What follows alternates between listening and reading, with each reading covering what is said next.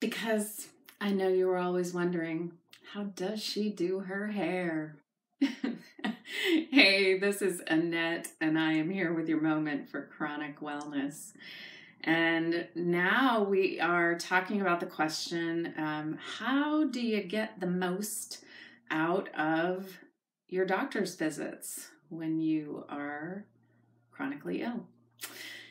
So, one of the ways that you get the very most out of it is by doing everything that you can ahead of time and doing as very little as possible at the doctor's visit.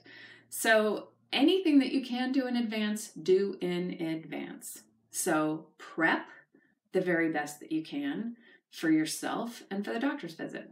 So, by that, I mean be rested, take your meds, take with you breakthrough meds, have eaten, see to your own needs as best as you can. And then, if the um, doctor's office allows you to do online check in, check in online.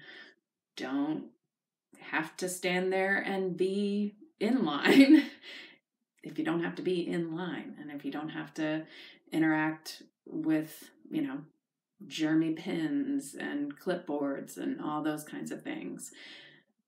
Plan your route in advance, plan your ride in advance. Make sure that you have your most current ID and um, insurance card and bring with you any paperwork that you need to have if it's new patient paperwork or have sent that stuff in.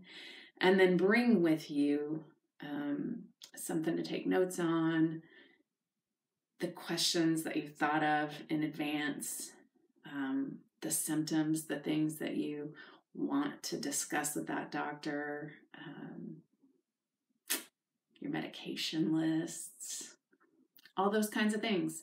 Be prepped and ready.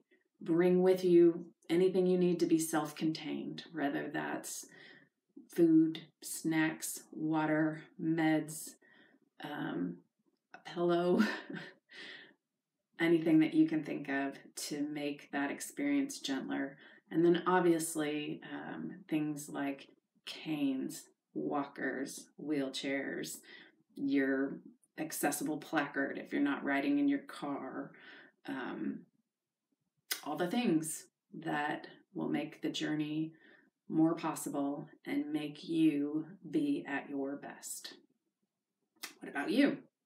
How do you prep in advance of a doctor's visit um, so that you can take full advantage of being at that doctor's visit? Let us know so that we can take advantage of your knowledge too. Sound off below and use the comments section. And thank you for sharing this time with me. I look forward to seeing you here again soon. And in the meantime, this is how I do my hair. Be well.